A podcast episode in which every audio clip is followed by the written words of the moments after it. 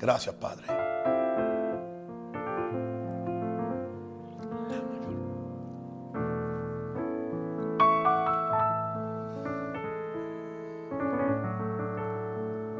Tu gracia es suficiente para mí.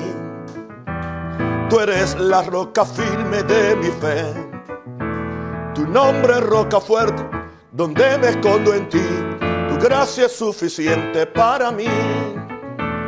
Tu gracia es suficiente para mí. Tú eres la roca firme de mi fe. Tu nombre es roca fuerte, donde me escondo en ti. Tu gracia es suficiente para mí. Maravillado estoy con la gracia de Dios que en mi debilidad un día me visitó. No es lo que pueda hacer, lo que me da poder. Su gracia es suficiente para mí. Tu gracia es suficiente para mí. Tú eres la roca firme de mi fe. Tu nombre es roca fuerte, donde me escondo en ti. Tu gracia es suficiente para mí. ¿Cómo podría pagar por lo que Dios me dio? El Hijo de su amor vino a morir por mí. Su sangre derramó, nueva vida me dio. Su gracia es suficiente para mí. Gracia es suficiente para mí. Tú eres la roca firme de mi fe. Tu nombre es roca fuerte, donde me escondo en ti.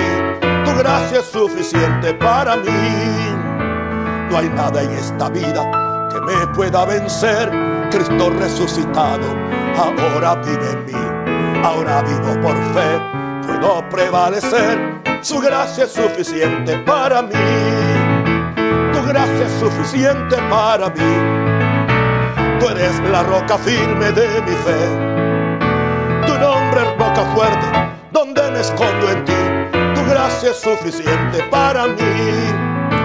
Tu gracia es suficiente para mí. Tú eres la roca firme de mi fe. Tu nombre es roca fuerte, donde me escondo en ti. Tu gracia es suficiente para mí. Tu nombre roca fuerte. Tu nombre roca fuerte, Jesús. Jehová, tu nombre roca fuerte. Oh, tu nombre roca fuerte, Jehová Dios. Donde me escondo en ti. Donde me escondo en ti.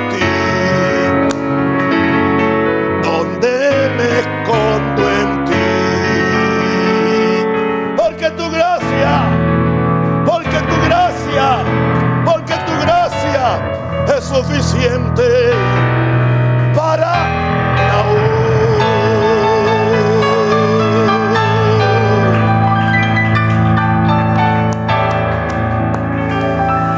Aleluya. Bien.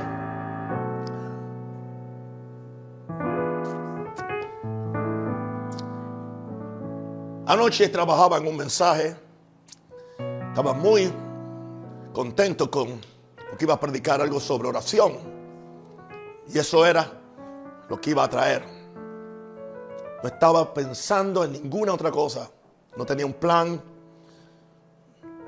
Porque yo no quiero sentirme que estoy reaccionando ante lo que se está haciendo, lo que no está haciendo, porque ese no es mi espíritu.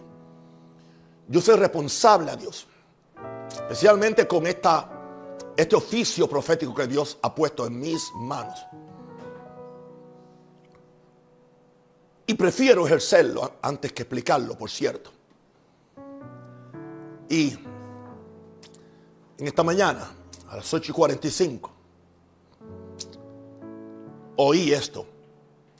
Y cuando lo oí, yo dije, ya, ya, ya, ya, ya, ya, ya. Ya Jehová Dios frustró todos mis planes y ahora tengo que empezar a trabajar en esta línea que Dios me da en esta mañana. Y yo sé cuando Dios me habla en esa forma. Porque si yo no estado orando por algo, ni pidiéndolo, ni analizándolo, y de repente me viene, yo sé que es la dirección de Dios.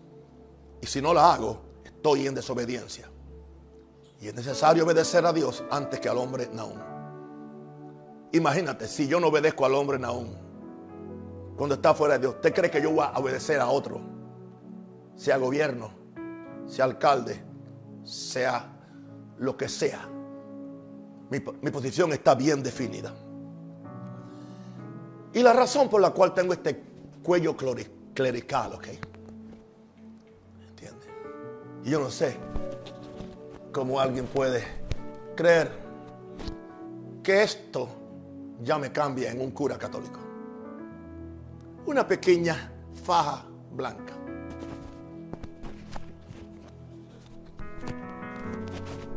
No soy católico romano, pero soy católico universal, porque la iglesia de Jesús es universal. No soy ecuménico tampoco. Sentí que el Señor me dijo, ponte esto, porque hoy tú vas a representar mi iglesia en Panamá. Yo no estoy diciendo que soy el único que representa Yo no dije eso. Tenga oídos para oír, por favor. Antes de usted denunciar o difamar o despreciar a este humilde siervo de Dios. Tenga oídos para oír lo que el Espíritu dice a la iglesia. Por esa razón me, puse esto.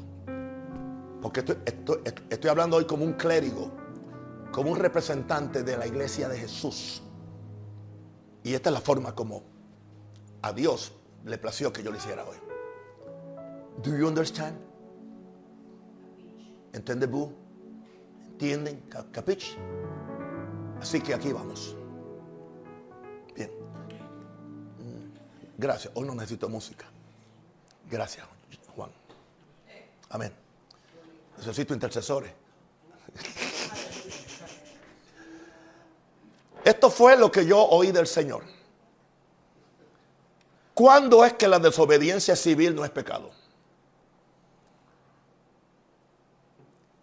Sí, aquí, los que están aquí se quedaron todos callados, como si fuera el funeral de alguien. Porque sé que sin yo querer voy a pisar algunos callos, voy a ofender sin tratar de ofender al que tenga otra posición. Pero creo que somos gente madura, que podemos diferir y podemos discutir y podemos seguir amándonos. Llevo 47, con 48 años. Minerva, contigo, ¿cuántos son? 50 el año próximo. Pues, pues, entonces son 49 ahora, ¿no? El año que viene. En agosto, serán 50 años. Esperamos que no haya otra pandemia para que lo podamos celebrar. y nosotros diferimos en muchas cosas. Y, y aún estamos unidos y juntos. Y aún nos amamos. Y cuando no estoy orando, dormimos en la, misma cama. Y yo no sé por qué los hermanos no pueden diferir entre sí y seguirse amando. Y respetarse. Y seguirse invitando unos a otros. Y no ponerle enseguida un sello. Falso, profeta, hereje, ecuménico, papista, católico. oh, gloria a Dios. Tengo mi espíritu muy, muy, muy, muy limpio para predicar esto. Y yo no lo predicaría si mi espíritu estuviera dañado. ¿Cuándo es que la desobediencia civil no es, pecado? Vamos a ver dos, dos escrituras contradictorias una con la otra. Esto quizás es un seguimiento al otro mensaje que yo prediqué. Hechos 4, 18, 19, y llamándolos, les intimaron que, ningún, que ninguna manera hablasen ni enseñasen en el nombre de Las autoridades que eran civiles, que también estaban mezcladas con, la, con las religiosas. Porque el peor problema es cuando, ay Padre Santo, cuando las autoridades civiles se mezclan con las religiosas para impedir el plan de Dios. Y llamándole les intimaron que en ninguna manera hablasen ni enseñasen en el nombre de Jesús. Mas Pedro y Juan respondieron diciéndole, juzgad si es justo delante de Dios obedecer a vosotros antes que a Dios. Estaban entre las autoridades que tenían la prerrogativa de azotarlos, de matarlos o aún de apedrearlos, que era el castigo que, usaba, que, usaban las autoridades civiles y religiosas, aleluya, en Jerusalén. Pero aquí tenemos la posición de un verdadero ministro de Dios que había caminado con Jesús. Juzgad si es justo delante de Dios obedecer a vosotros antes que a Dios. Juzguen ustedes, en otras palabras. Bien, esa es una posición. El asunto es que está esa posición y está la otra. Y básicamente la iglesia ha sido engañada sobreponiendo Romanos 13, 1, 2 sobre Hechos 4, 18 19. Yo quiero que ustedes entiendan esto, yo lo preparé hace 35 minutos. Sométase toda persona a las autoridades superiores. Ya yo prediqué de eso, así que no voy a explicarlo. Porque no hay autoridad sino de parte de Dios y las que hay por Dios han sido establecidas.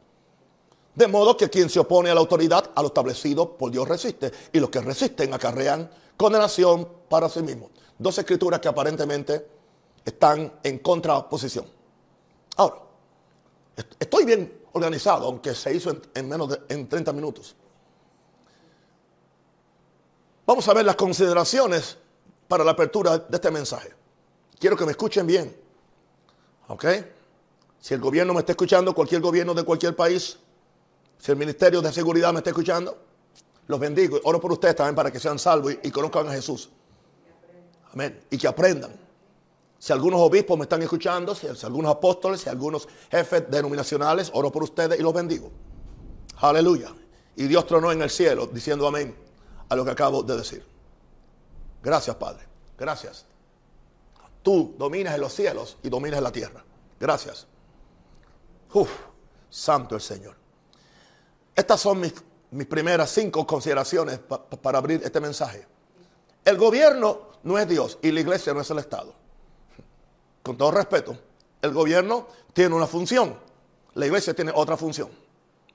Y siempre y cuando que esas dos, esas dos instituciones se respeten mutuamente el uno al otro, pero ninguna debe trabajar para afectar al otro aún, en el, si fuera una dictadura, aún si fuera un gobierno comunista.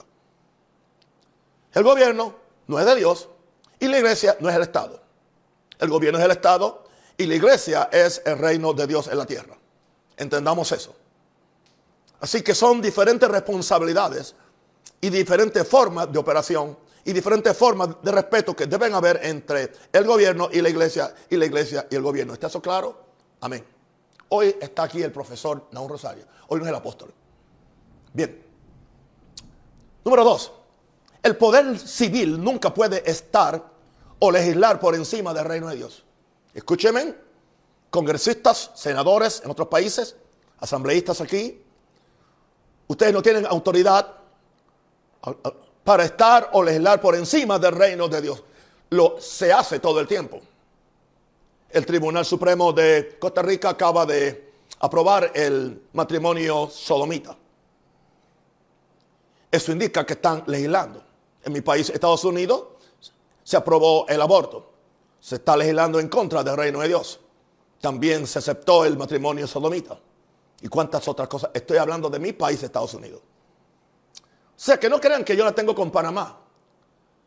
Yo no la tengo con Panamá. Yo soy del reino de, Dios. Y mi primera lealtad es al reino de Dios. Porque Él es mi creador. Y yo no voy a pasar la eternidad con Trump. Ni con nuestro amigo Cortizo. Sino lo voy a pasar con Jesús. Espero que ellos también se arrepientan y también podamos pasar la eternidad juntos. Los, los invito a que exploren a Jesús. Les va a ayudar.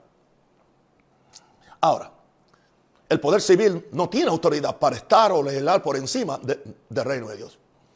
Número tres. Entiéndame bien. Solo Dios puede pedir obediencia absoluta por ser creador, padre y dueño del universo. Él es dueño de China, donde hay un sistema comunista.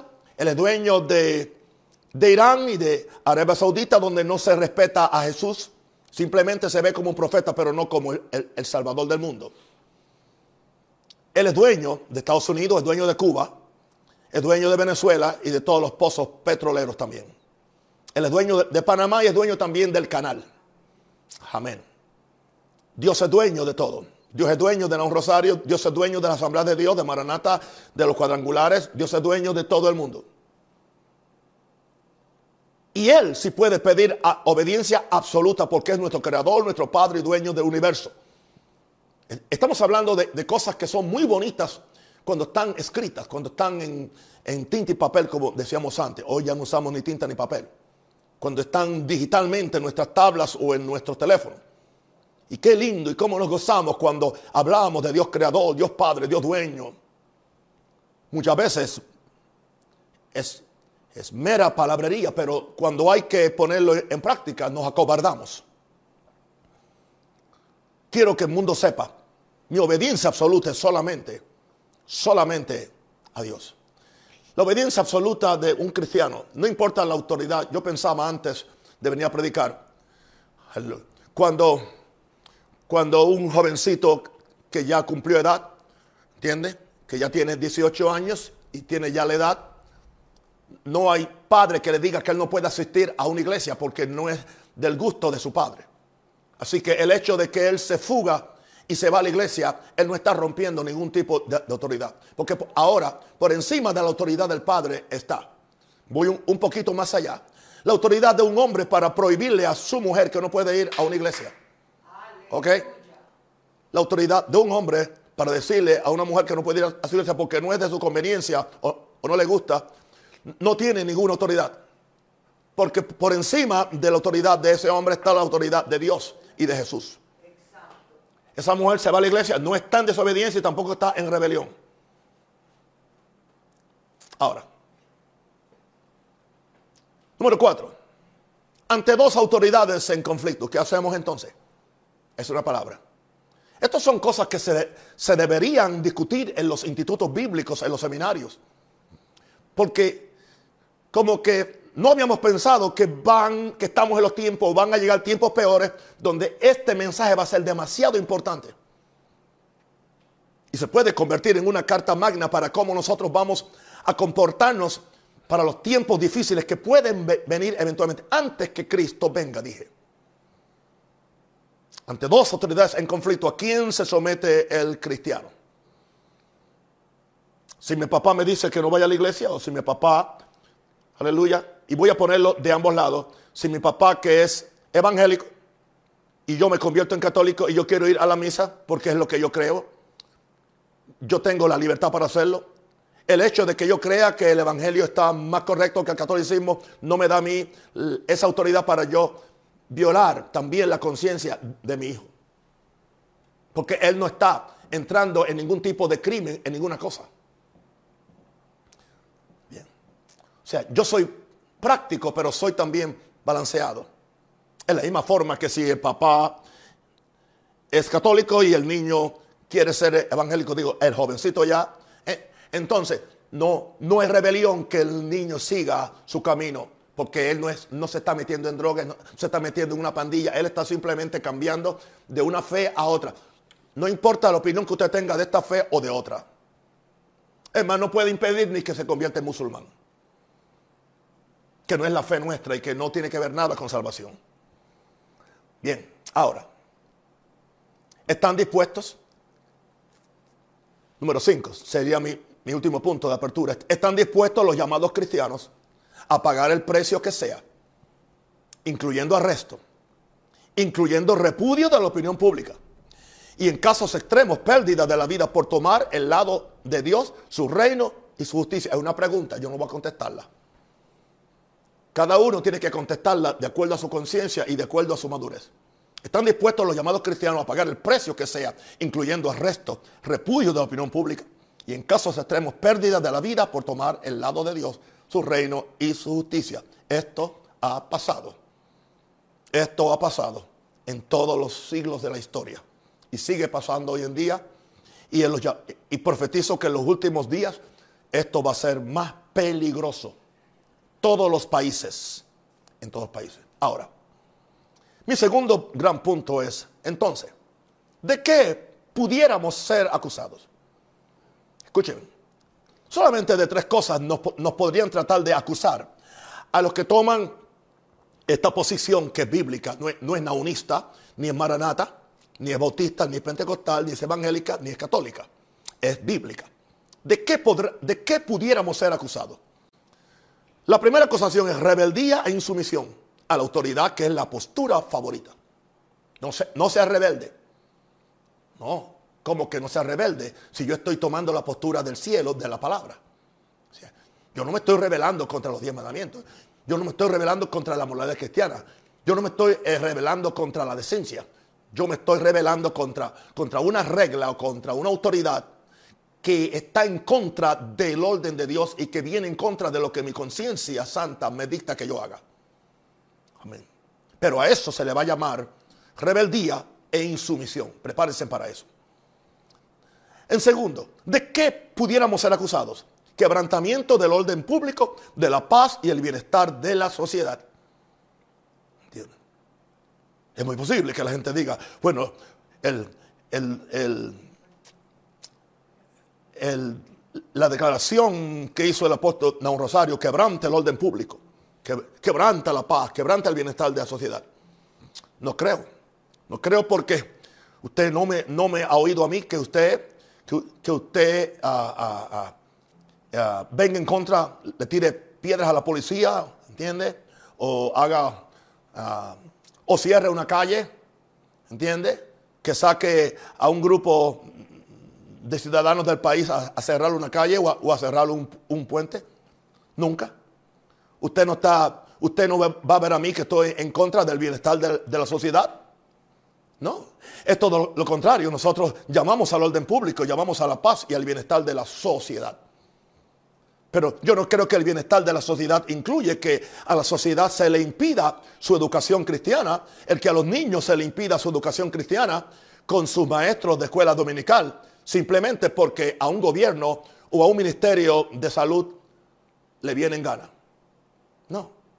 ¿Y qué del bienestar? Mañana se abren, ¿ok?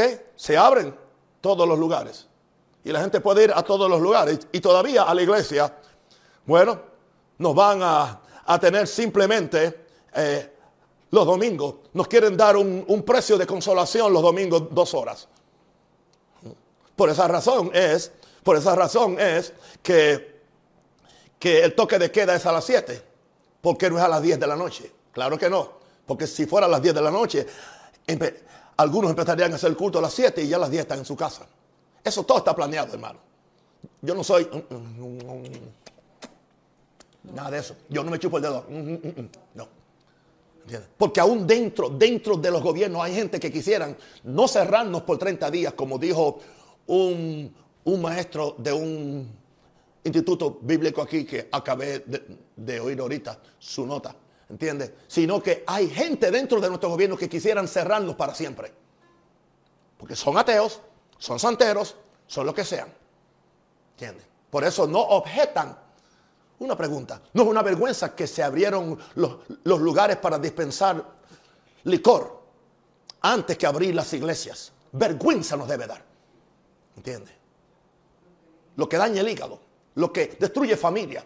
¿Entiende? Lo que trae destrucción a las finanzas de los hogares. ¿Cuántos hogares son destruidos por el alcoholismo, por, por la borrachera? Pero hay que mantener a la gente contenta, abriéndole las cantinas, hablando. ¿ah? ¿ah? Pero la iglesia, no. Hay que ponerle cuanta, cuanta traba hay. ¿Entiendes? Y entonces nos quieren dar. O sea que mañana todo el mundo puede salir por ahí a, caminar y todo, pero entonces, entonces, entonces, no, pero no, pero no, o sea, no empiecen una reunión en la iglesia. No empiecen una reunión en la iglesia. Porque de la única forma que le vamos a permitir es que pasen por un proceso larguísimo y sometan 20 o 25 papeles con todo. Tienen que poner ahí, esto es broma, hasta la marca del papel de toile que van a usar. Es broma, ok. Es yendo al extremo para hacerlos pensar a ustedes. ¿Eso es democracia? ¿Ah? El que yo diga que estoy en contra de eso, eso no indica que yo soy un, terrorista. ¿Entiendes? Pero ya está, ya están también eh, influyendo, ¿entiendes? En mi libertad como individuo especialmente en un país que dice que es democrático. Ok, ¿de qué pudiéramos ser acusados? Número tres. Oh, de que estamos estableciendo un gobierno paralelo que quiere competir con el gobierno civil. ¿Quién dijo? Dios te bendiga, hermano político o hermano clérigo, hermano pastor o hermano evangelista o apóstol. ¿Quién quiere un gobierno civil? ¿Quién quiere gobernar a estos pecadores? No, nunca.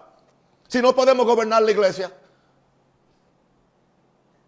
Si no podemos gobernar la iglesia, yo no sé por qué hay, hay pastores que quieren ser muchas veces alcaldes o lo que sea cuando no pueden gobernar ni su propia familia ni sus propios deseos. Vamos a, dejarlo a él.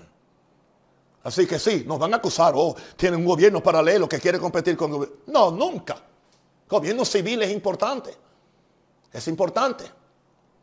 Y lo defenderemos siempre y cuando que no altere nuestra, nuestra libertad individual y nuestra libertad de culto. Libertad de culto, dije, que está en nuestra constitución en, en Estados Unidos y en Panamá.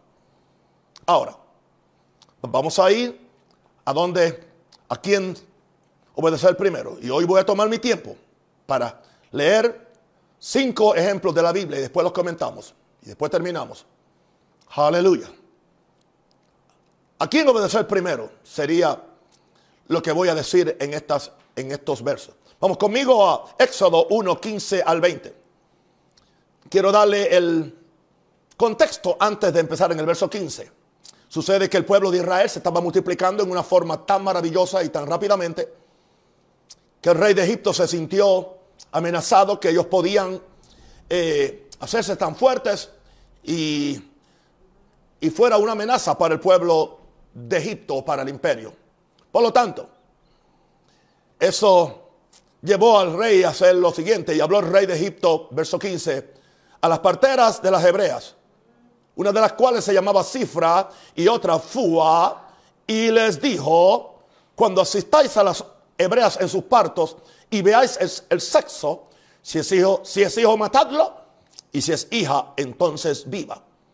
Pero las parteras temieron a Dios. ¿Oíste esto? Y no hicieron como les mandó el rey de a Dios. No hay que someterse a las autoridades. Era una autoridad. Era la autoridad máxima con el poder de matar y de esclavizar y de quitarte toda la casa. Pero las parteras temieron a Dios y no hicieron como les mandó el rey de Egipto, sino que preservaron la vida a los niños. Y el rey de Egipto hizo llamar a las parteras y les dijo, ¿por qué habéis hecho esto que habéis preservado la vida a los niños? Y las parteras respondieron a Faraón porque las mujeres hebreas no son como las egipcias, pues son robustas, en otras palabras, ustedes son débiles. Las nuestras están en pacto con Dios y son robustas y dan a luz antes que la partera venga a ellas. Posiblemente no toda esta declaración es cierta. Escúchame, posiblemente no toda es cierta. Es posible que las parteras usaron esto para defender a los niños y para defenderse ellas. Es una opinión porque la Biblia no dice nada. Pero vamos a ver cuál es la opinión de Dios, que es lo importante ahora. ¿Están listos para esto? Y Dios hizo bien a las parteras, porque no se sometieron a la autoridad civil, porque no se sometieron al edicto, era un edicto del rey, porque no se sometieron al Estado, porque no obedecieron al gobierno. Dios hizo bien a las parteras. Y el pueblo se multiplicó y se fortaleció en gran manera. Oh, nosotros los evangélicos y más los que somos pentecostales, cómo hemos predicado estas cosas, hablando y brincando por el púlpito y, con, con, los acordes del piano. Aleluya, gloria a Dios, estas mujeres de Dios, uh, aleluya, se ven hermanos como estas mujeres, aleluya, temieron a Dios y no se sometieron al decreto del rey, porque para ellas era más importante, aleluya, preservar la simiente de Dios, obedecer a Dios que a los hombres, porque la Biblia dice, porque la Biblia dice, es necesario, obedecer a Dios ante aleluya, digan aleluya, digan gloria a Dios y la gente. Yo conozco mi gente. Yo soy pentecostal también y sé hacer todo eso, pero no lo hago porque eso no va, al, fin de cuentas no cambia a nadie. Yo quiero que la gente piense mejor, por eso le hablo conversacionalmente, a menos que de, de repente tenga que tirarme un grito. Bien. Una pregunta. ¿Esto no es desobediencia civil? Claro que lo es. Es necesario obedecer a Dios antes que a los hombres. Y ahí está. Ahí nos aplicó. Hay que obedecer las autoridades superiores. Así que, predicador, antes de usted andar por ahí mintiendo y, diciendo a la gente, no, la Biblia dice obedecer las autoridades superiores. Bien. Antes, ¿entiende? Que una denominación, un concilio que quiera manipular a sus pastores para que hagan simplemente algo que ellos no quieren hacer. Mire, yo soy director de ministerio y yo le he dado libertad a mis pastores aquí en Panamá para que ellos actúen de acuerdo a su conciencia y no necesariamente tienen que hacer la posición que yo he tomado. Eso se llama reino de Dios. Ahora, vamos entonces a ver, a ver si es cierto lo que Dios me dijo. ¿Cuándo es que la desobediencia civil no es pecado? Ahí no fue pecado. Vamos a ver otro caso más. Vamos conmigo a Daniel 3. Oh, cómo se habla de los tres varones hebreos, cómo se aplauden en nuestro culto por la victoria, porque se, se le enfrentaron al rey, se le enfrentaron a, Nabucodonosor, el emperador más fierro y más, y más fuerte de, de la historia antigua. Bueno, ah, al rey se le, ocurrió hacer una estatua y que esa estatua era muy alta y esa estatua tenía que ser adorada por todo el mundo. El rey iba a hacer un concierto de rock, aleluya, o de música metálica, de lo que sea, o uno de esos conciertos cristianos que no hablan de Jesús. Santo el Señor. Y dice, cuando escuchen la música, todo el mundo para el suelo. Todo el mundo porque tienen que adorar a la estatua. Esa estatua representaba al mismo Nabucodonosor, porque él había visto, eh, Daniel le había hablado de que de, la estatua que tuvo él en visión y que Daniel le interpretó el sueño, que es la estatua que habla de toda la historia hasta el día de hoy. Entonces él se le metió en la cabeza, oh, entonces yo soy la estatua. Mandó a hacer esa estatua para que lo adoraran a él. Se malinterpretó el sueño que Dios le dio. Dios nos cuide. Pero esto, por esto, en aquel tiempo, algunos varones caldeos, porque habían tres que dijeron, no, ni se aparecieron por allí, Sadrach, Mesach y Abednego. Por esto, en aquel tiempo, algunos varones caldeos vinieron y acusaron y acusaron maliciosamente a Naúm, digo, a los judíos. Acusaron maliciosamente a los judíos. Hablaron y dijeron al rey, rey, para siempre vive, estamos contigo. Tú has dado una ley. Tú has dado una ley. Tú, eres la autoridad civil. Hay que obedecer a Dios antes que a los hombres. aleluya. Digo, perdón, hay que obedecer en todo, ¿entiendes? A la autoridad. Porque la autoridad es puesta por Dios. Aleluya. Y fue Dios quien puso a Nabucodonosor porque, porque él mismo tuvo que reconocerlo. Tú, oh rey, has dado una ley. Que todo hombre al oír el son de la bocina, de la flauta, del tamboril, del alpa, del guiro, del salterio, de la zampoña, de la, aleluya, de la pandereta y todo instrumento de música se postre y adore la estatua de oro juntamente con el, con el, con el piano, es, con el órgano ese, el Hammond organ. Aleluya. Bien, es una ley, es una ley. Y tu ley dice el que no se postre y adore. Uh, el que no se, el que, el que no se ponga, el que no se ponga la mascarilla o el bozal, como yo le digo, porque es un bozal. Yo no puedo andar con eso se me niebla la gafa y no puedo ver. Traté de ir al mercado a hacer, qué tremendo. Casi no pude hacer el mercado porque se me nublaban. Imagínense que nos abran la iglesia y nos, y nos permitan un 25% de los hermanos. 25% de los hermanos, aleluya. Ok, espérenme, espérenme aquí con, por un minuto. Vengo enseguida, ok? Ya vengo.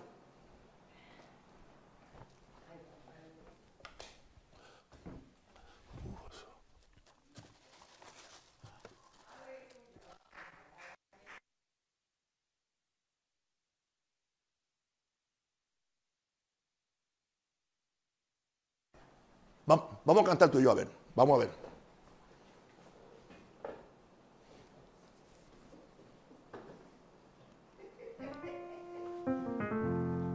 La tierra, la tierra está llena de tu gloria.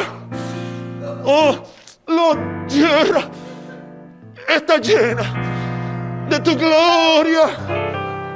La tierra está llena de tu gloria, pero yo casi, casi me hago. ¿Quién puede cantar con esto? Y que tengamos 300 que nos tocan a nosotros por ahí casi todo el mundo. ¿Cómo van a orar? ¿Mm? Padre nuestro que estás en los cielos, me estoy oficiando, ayúdame. La gente tiene que ver las cosas pictóricas como son. ¿Entienden? Hello. Gracias, Señor. Ya. Bueno, el que, no, el, el que no se postre y adore, se ha echado dentro de un horno de fuego ardiendo. Amén.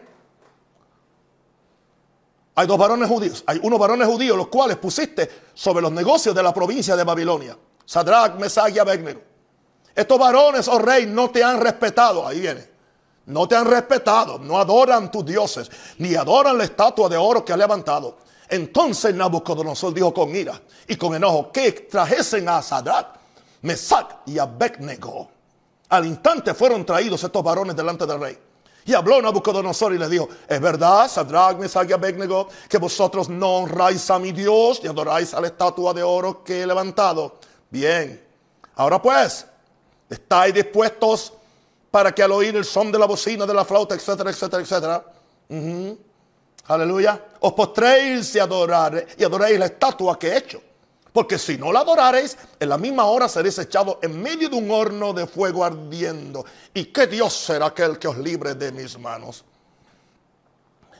Sadrach, Mesach y Abednego respondieron al rey Nabucodonosor diciendo, no es necesario que te respondamos sobre este asunto.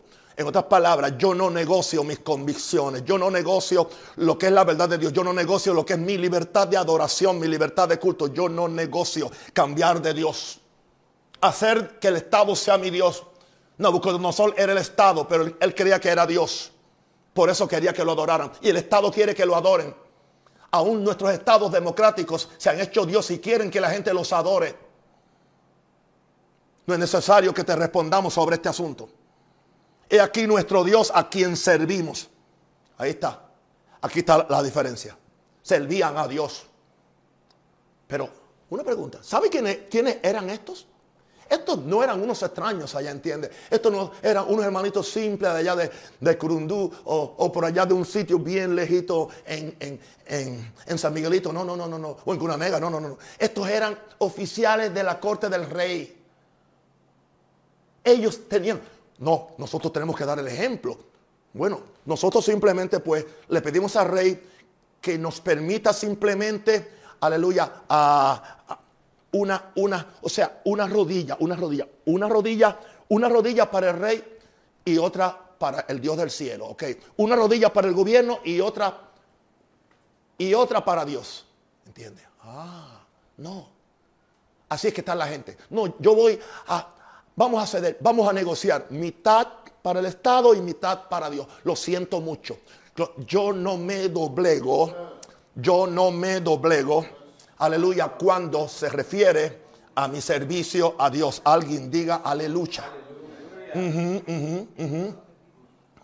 Y aquí nuestro Dios a quien servimos puede librarnos del horno de fuego al diente y de tu mano rey nos librará. Y si no sepas, y si no sepas, no solamente era el jefe de Estado, era el jefe de trabajo y vivían en su palacio que no serviremos a tus dioses ni tampoco adoraremos la estatua que has levantado. Esto es un cristiano. Esto es una persona que conoce el reino. En el antiguo pacto tenía los pantalones para enfrentarse aún a su propio jefe. ¿Y qué sucedió con ellos? Una pregunta. Si hubieran pecado contra una ley de Dios, el cuarto hombre no aparece y entra con ellos al, al horno de fuego y ese cuarto hombre Jesús, que vino con ellos. Y el fuego no los tocó. Eso indica, aleluya, que Dios respalda a los que hacen desobediencia civil. Siempre y cuando en lo que se refiere a nuestro culto a Dios y a nuestra relación con Dios. Ni tampoco te adoran. Sí que fueron librados. ¿Y sabe qué pasó? Cuando salieron, los promovieron, les subieron el salario y le subieron la compensación. Aleluya. Así que ahora, ahora ¿qué sucede? Ahora la quincena es más alta. Aleluya. ¿Por qué? Porque se sometieron al Dios del cielo. Y, el, y, los que se creen dioses en la tierra, eventualmente reconocen a alguien que se somete aunque, no, aunque no lo entiendan. No solamente eso. Entonces, entonces el rey reconoció dice, eh, ahora sé que hay alguien más grande que yo. Nosotros tenemos que manifestarle a todos los gobiernos del mundo que hay alguien más grande que yo, pero con esta debilidad y esta anemia que tiene la iglesia de Jesús, no le podemos manifestar nada porque aún entre nosotros mismos no nos soportamos los unos a los otros. Y a ellos, y a ellos les conviene nuestra, nuestra división, les conviene que estemos divididos. Alguien dice, ah, pero, pero tú eres el primer divisor porque tú, lo que tú estás hablando no lo está hablando nadie. Lo siento mucho, esto no, es, esto no es división cuando yo estoy hablando la palabra del Señor. Y esto no va a cambiar. Bien, vamos entonces a ver ahora a un oficial, casi un primer ministro de un gobierno, casi, un primer ministro. Hablamos de, Daniel. Entonces estos gobernadores y sátrapas se juntaron delante del rey y le dijeron así, Rey Darío para siempre vive. Todos los gobernadores del reino, magistrados, sátrapas, príncipes y capitanes han acordado por consejo que promulgues un, edicto real y lo confirmes, que cualquiera que en el espacio de 30 días demande petición de cualquier dios u hombre fuera de ti, oh rey, sea echado en el foso de los leones. Ahí está, edicto, edicto de autoridad. Ahora, oh rey, confirme el edicto y fírmalo para que no pueda ser revocado, conforme a la ley de Media de Persia, la cual no puede ser abrogada. ¿Era ley o no? Era ley, era ley, era ley del Estado. Firmó pues el rey Darío el edicto y la prohibición. Cuando Daniel supo que el edicto había sido firmado, entró en su casa y abiertas las ventanas de su cámara que daban hacia Jerusalén, se arrodillaban tres veces al día. Oh, yo he estado oyendo esto por los últimos, ah, que tenga, bueno, 70, yo empecé quizás a oír bien la palabra a los, a, los cinco años, así que hace 70 años que yo estoy oyendo esto. Uy, cómo se aplaude a Daniel y cómo se habla de él como un ejemplo. Vamos a seguirlo ahora. Cuando Daniel supo que el edicto había sido firmado, entró en su casa y abiertas las ventanas de su cámara que daban hacia Jerusalén, se arrodillaba tres veces al día y oraba y daba gracias delante de su Dios como lo solía hacer antes como lo solía hacer antes. O sea, un edicto no me va a cambiar mi vida espiritual. Un edicto no va a cambiar la forma que la iglesia funcione. Un edicto no va a cambiar la forma como le servimos al Dios del universo, porque nosotros, en primer lugar, le respondemos a Dios. Entonces se juntaron aquellos hombres, aquí vienen los bochincheros, y hallaron a Daniel, orando y rogando en presencia de su Dios. Fueron luego ante el rey y le hablaron del edicto real. No has confirmado edicto que cualquiera que en el espacio de 30 días pida cualquier dios u hombre fuera de ti, oh rey, se ha echado en el foso de los leones. Respondió el rey diciendo, verdad es conforme a la ley de Media y de Persia, la cual no puede ser abrogada. Entonces respondieron y dijeron delante del rey, Daniel, que es de los hijos de los, de los cautivos de Judá. Recuerde que al principio dice que el rey lo había puesto en alto, por encima de todos ellos. No te respeta a ti, oh rey, ni acata el edicto que confirmaste, sino que tres veces al día hace su petición. Gloria a Dios. Esas tres veces fueron lo, que lo salvaron. Cuando el rey oyó el asunto, le, le pesó en gran manera y resolvió librar a Daniel y hasta la puesta del sol trabajó para librarle. Pero aquellos hombres rodearon al rey y le dijeron, sepas, oh rey, que es ley de Media y de Persia, que ningún edicto o ordenanza que el rey confirme puede ser abrogado. El rey no pudo hacer nada sino que permitir echar una pregunta. Desobedeció él, aleluya, a las autoridades. O oh, la autoridad fue puesta por Dios. Porque dice que no hay autoridad que no sea puesta por Dios. Aleluya. Sí, vamos a ver si, si, Dios, si Dios honró esta desobediencia civil. ¿Cómo lo hizo? En esa noche lo echan. ¿Qué sucede? los leones se les fue el hambre. O posiblemente, no, dice un ángel, dice, el Señor envió su ángel, envió su ángel el ángel del Señor vino y lo acompañó. Y no hay forma que un león pueda traspasar la presencia de un ángel. Un ángel que en una noche puede, puede matar 160, 70 mil eh, eh, guerreros. Imagínense. Así que el ángel, ah, ¿cómo es? Hay leones que tienen más discernimiento que algunos, que algunos pecadores cuando ven el ángel del Señor. Se echan. Ahora, ¿Y qué dice? Dios lo libró. Lo libró violando una ley, violando un edicto, ¿no? Violando un decreto, un decreto presidencial, el último decreto. A ver qué dice el último decreto. Vamos a ver qué dice Dios. No estoy sujeto a ningún decreto que venga en contra de la ley de Dios. Porque yo, yo tengo una, una, una ley más alta y un gobierno más alto que es el gobierno del reino de los cielos. Bien, vamos entonces ahora al Nuevo Testamento. Hechos 4, 5 al 10. Los, los apóstoles Juan o Pedro y Juan habían sanado a un, a un cojo y como consecuencia una multitud de más de 5 mil personas se convirtieron. Y esto asustó al sistema. Aconteció el día siguiente que se reunieron en Jerusalén los gobernantes, los ancianos y los escribas y el sumo sacerdote Anás. ¿Ve? Oyó eso, gobernantes, ancianos y escribas. Anás, Caifás, o sea que allí estaban todos los abogados del gobierno. Amén. Anás y Caifás, Juan y Alejandro y todos los que eran de la familia de los sumos sacerdotes. Y poniéndoles en medio le preguntaron, ¿con qué potestad o en qué nombre habéis hecho vosotros esto? Entonces Pedro, esta es la diferencia de alguien lleno del Espíritu Santo. Uh, Señor. No que simplemente balbucea unas lenguas, aleluya, de vez en cuando y, se tiene un grito pentecostal. No. Entonces Pedro, lleno del Espíritu Santo, lleno, lleno, lleno, poseído, les dijo, gobernantes del pueblo y ancianos de Israel, puesto que hoy se nos interroga acerca del beneficio hecho a un hombre enfermo, de qué manera éste haya sido sanado. Sea notorio a todos vosotros y a todo el pueblo de Israel que en el nombre de Jesucristo de Nazaret, a quien vosotros crucificasteis y a quien Dios resucitó de los muertos, por, por él este hombre está en, vuestra presencia sano. No negaron lo que aconteció. Bueno, allá ellos estaban, estaban eh, turbados. En el verso 15 dice, entonces les ordenaron que saliesen del concilio y conferenciaban entre sí, diciendo, ¿qué haremos con estos hombres? Porque de cierto señal manifiesta ha sido hecha por ellos, notoria a todos los que moran en Jerusalén y no lo podemos negar. Sin embargo, para que no se divulgue más entre el pueblo, amenacémosles para que no hablen de aquí en adelante a hombre alguno en, esta, en, esta, en este nombre. Uh, ahí está la autoridad civil dando una orden y llamándole les intimaron que en ninguna manera hablasen ni enseñasen en el nombre de Jesús. Mas Pedro y Juan respondieron diciéndole, juzgad si es justo delante de Dios obedecer a vosotros antes que a Dios, porque no podemos dejar de decir lo que hemos visto y hemos oído. Entonces los amenazaron y les soltaron, no hallando ningún modo de castigarle por causa del pueblo, porque todos glorificaban a Dios por lo que había, por lo que se había hecho. Claro, no habían, no, no habían asociaciones ministeriales y alianzas ministeriales haciendo cosas allá con, el, con, con, con, la mafia gobernante, ¿entiendes? Para amenazar a esta fe, a esta fe que era rara y que era una fe de reino, que reconocía que el primer rey no era César, tampoco eran los sacerdotes judíos, sino que es Jesucristo.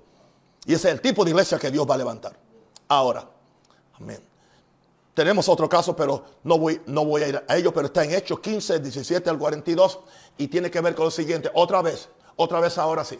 Otra vez los llaman, los llaman otra vez. En esta vez sí que, que los, los, los, los, amenazaron. Fue en esta vez que se levantó Gamaliel y dijo, bueno, ¿y qué si esto es de Dios? No lo persigamos porque es posible que al perseguirlo vamos a hacer que crezca más. Y dice, pero entonces antes, antes de soltarlos, pues los lo azotaron, pero una vez más, Pedro le dijo, lo siento por ustedes. Aleluya, es necesario obedecer. Ahora le dijo, es necesario obedecer a Dios antes que a los hombres. Así que eso está establecido, establecido en la Biblia. Ahora, ¿qué pues haremos entonces después que hemos predicado este mensaje? ¿Qué pues haremos? En primer lugar, quiero que me entiendan bien y me escuchen bien y pongan todo en el contexto que he predicado. La iglesia no es llamada a derrocar ningún gobierno sea de izquierda, de, derecha, sea, sea comunista, sea, sea terrorista o sea musulmán. No, esa no es la función de la iglesia, llamar a derrocar ningún gobierno. Esperaban que Jesús derrocara el gobierno romano, esperaban que Jesús hiciera eso. Jesús dijo, mi reino no es de este mundo, yo no vine a esto. Pero sí, la iglesia es llamada a seguir orando a Dios, que venga tu reino. Claro, eso es peligroso, que venga tu reino. No importa el gobierno que sea. Por eso nos dieron la oración modelo del Padre nuestro. Y hay una cláusula, venga tu reino y tu voluntad sea hecha. Y hay que orarla para que el reino de Dios venga y limpie el reguero. Aleluya. En las naciones, en las iglesias y en nosotros los individuos. ¿Qué pues haremos? Somos llamados a orar por los que están en eminencia. Orar es una responsabilidad. Pero dice para que vivamos en paz. Para que vivamos en, entiende, para que haya protección. Para que, o sea, dice que oremos por ellos Entiendan esto. Oremos por los gobernantes o gobernadores para que haya una atmósfera de paz donde la gente pueda conocer a Dios. Que haya paz, que haya tranquilidad. Eso indica que vamos a orar por los gobernantes para que nos pongan restricciones y le digan a la gente que no pueden predicar en la calle y le digan a la gente que, no pueden predicar en el tren o en los buses. No. No, no, no. Oramos por ellos para que, para que ellos nos den una atmósfera, ¿entiendes? Donde tengamos la libertad de poder anunciar a Jesús. No que nos pongan tantas restricciones. Está claro. Aprendamos a leer la Biblia, especialmente mis compañeros predicadores. Ahora, ¿qué pues haremos? Número tres, somos responsables de cooperar en todo lo que contribuye al bienestar de los ciudadanos y lo hemos hecho en Maranata. Somos responsables en cooperar en todo lo que contribuye al bienestar de los ciudadanos. Yo he ido a la joyita a servirle una comida de Navidad a, presos. Yo he ido allí. Hemos ido a los lugares más pobres a ayudar a llevar comida y, y también a llevarle a Jesús. Y a un cuidado médico y todo. Así que somos responsables de cooperar con todo lo que contribuye al bienestar de los ciudadanos. Que no atente contra la autoridad de Dios y nuestra conciencia. Ya ahí no hay compromiso, no se negocia. Y, seguiremos cooperando, seguiremos, hemos cooperado y seguiremos cooperando. Ahora, e, escucha esto, un verdadero ciudadano del reino de Dios, no, no un miembro de iglesia, no. Un verdadero ciudadano del reino de Dios sobrepone su fidelidad a la autoridad divina en aquellas cosas que contravienen contra nuestra adoración. Ahí no hay negociaciones. Un verdadero ciudadano del reino, su fidelidad a la autoridad divina, aleluya, es lo primero. Y eso es, es muy importante cuando, cuando son cosas que contravienen nuestra adoración a Dios. Cuando son cosas que contravienen la proclamación, la libertad para proclamar el Evangelio y la independencia de la iglesia del Estado como una institución divina. Hay una pregunta de mucho peso. ¿Estaríamos dispuestos a pagar las consecuencias de nuestra desobediencia civil cuando las autoridades civiles atenten contra nuestra fe y libre ejercicio de ella? Una pregunta, ¿qué le decimos a, más de un millón, más de 100 millones de, de creyentes en China comunista que no son parte de la iglesia esa regular que organizó el Partido Comunista y que quiere que la gente se una a esa iglesia. ¿Qué le decimos a ellos que están violando? Yo prediqué en una iglesia de esas. Prediqué dos días en una iglesia de esas. O sea, o sea que ellos están entonces, ellos, ellos no están obedeciendo a las autoridades. Y, estamos hablando de más de 100 millones de cristianos que aman a Dios, muchos de ellos llenos de Espíritu Santo. ¿Ah? Porque ellos, ¿por qué? Porque ellos dicen, no es que hay que, hay que unirse, vamos a unirnos todos a esta, a esta pantalla de iglesia que, hizo el sistema comunista. ¿Ah? Una pregunta, ¿están nuestros hermanos que tienen las casas culto? Están ellos, eh, eh, están ellos violando la ley de Dios, están pecando porque están en insumisión, están pecando, están pecando porque, porque, porque, aleluya, no obedecen a, a el gobierno civil, desobediencia civil, no es pecado. No es pecado cuando es primero la obediencia a Dios. Ok, están pecando los, musulmanes que se convierten en, los países árabes. Están, están pecando porque eh, en, en, algunos, en muchos países árabes, es parte de la constitución que ser de ese país es ser musulmán. ¿Entiendes? Y no hay, no, no hay espacio para que la persona eh, tenga otra fe. Están desobedeciendo. Cuidado que lo que hoy nosotros estamos eh, aceptando en nuestros países occidentales se convierta eh, eventualmente en una camisa de, fuerza para que llegue el momento cuando entonces nosotros tendríamos que hacer cosas contra nuestra conciencia. Bueno, indicando esto, que, ¿qué? ¿Qué? ¿Qué si por alguna razón, qué si por alguna razón tuviéramos que enfrentar, no quizás toda la persecución, pero algo de la persecución? Que aparezca el anticristo o que aparezca un antecedente al anticristo. Yo no estoy diciendo lo que va a pasar, cómo, cómo va a ser. Esto está abierto al debate teológico. Pero supongamos que tuviéramos que enfrentarnos al anticristo.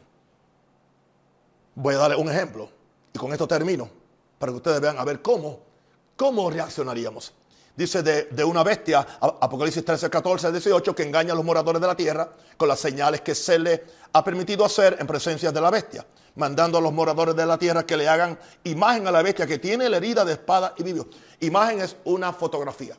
Imagínense que llegáramos en un momento cuando se proclama una persona que es anticristo o un antecedente al anticristo, ¿entiendes? Y sabemos que es alguien que está contra la ley de Dios. Sabemos que es alguien que está aprobando toda esta basura de la globalización, todo este asunto de, toda, esta basura de, el matrimonio eh, entre homosexuales, el aborto, todo este feminismo extremo, todo esto está haciendo. Y que esa persona que se convierte en un líder, en un líder nacional. Ahora tenemos que entonces poner una foto en nuestra sala porque hay ley que hay que poner la foto porque hay, hay, que, hay que honrarlo. No crea, que, no crea que es posible porque aquí está pasando. Aquí le están ordenando que ponga la imagen de la bestia y la bestia aquí es una persona. No es un perrito, o sea, no es un perrito, aleluya, eh, eh, que es tu mascota. Estamos hablando de la imagen de, de, de algo que tiene que ver con el anticristo. Y supongamos que fuera el anticristo. Supongamos. Ahora. Y, y hacía que a todos, pequeños y grandes, ricos y pobres, libres y esclavos, se les pusiese una marca en la mano derecha o en la frente y que ninguno pudiese comprar, que ninguno pudiese volar en copa, a menos que se ponga la vacuna y la vacuna, a menos que se ponga el chip y eso va en su pasaporte para que él pueda viajar por los países porque ya está parte de un sistema que es un antecedente a lo que quiere hacer el anticristo eventualmente. Ah, pero hay que obedecer las autoridades superiores porque entonces no puedo, entonces no puedo viajar y que ninguno pudiese comprar ni vender, sino el que tuviese la marca o el nombre de la bestia o el número de su nombre. Que ninguno pudiese comprar ni vender, sino el que tuviese la marca o el nombre de la bestia. Nos tenemos que hacer todos agricultores para, poder comer de, de la tierra, que es mucho más saludable. Pastor, pero usted está hablando muy extremo. Bueno, es que puede pasar. El que tenga oídos para el oiga. Y recuerden que tengo, un oficio profético que honrar. Y creo que Dios nos está hablando. Así que la pregunta que me hizo Dios en esta mañana, ¿cuándo es que la desobediencia civil no es pecado? La desobediencia civil no es pecado. Cuando el poder civil viola mi libertad como individuo, cuando el poder civil viola mi libertad de adoración, de culto o de servir a Dios ya no es pecado. Y nadie que ocupe púlpitos o que sea parte de la institución que se llama iglesia debería andar por ahí proclamando eso para someter a la gente a lo que el Estado siempre quiere hacer. Sería el tiempo que nos uniéramos como iglesia, todos como ministerio, y no nos hagamos parte de, una comparsa que tiene el propósito de eventualmente establecer un dominio estatal sobre la iglesia. Eso es lo próximo. Eso es lo próximo. Nos están preparando para un, un dominio estatal en cada país. En cada país. Lo que sucede es que están chocando con Trump allá, en Estados Unidos. Y yo no soy trompista ni nada, ¿entiendes? Están chocando con eso. Por eso lo quieren sacar del medio. Porque por alguna razón Dios lo tiene ahí. Así que mis queridos amigos y hermanos, si creen que estoy equivocado, oren por mí para que el Señor me dé más claridad. Pero creo que he oído a Dios y he compartido con ustedes que la desobediencia civil no es pecado cuando Dios es primero y cuando se están violando mis derechos civiles y mis derechos como un ser humano que tiene una conciencia con la cual yo respondo a Dios. Aleluya. Ahora yo oro por ustedes. Los bendigo. Padre, en el nombre de Jesús, bendigo a este pueblo. Oro por ellos. Pido que tengan oídos para oír, Señor. Yo pido que, Señor, que ellos entiendan, oh Dios, buscar primeramente el reino de Dios y lo demás viene por añadidura. Bien, yo sé que hoy yo quería traer algo muy inspirador, romántico, pero mañana estamos a las 8 de la noche con una palabra. Agradezco sus oraciones, por favor. Sus oraciones. Les amo demasiado. En el nombre del Padre del Hijo y del Espíritu Santo. Amén.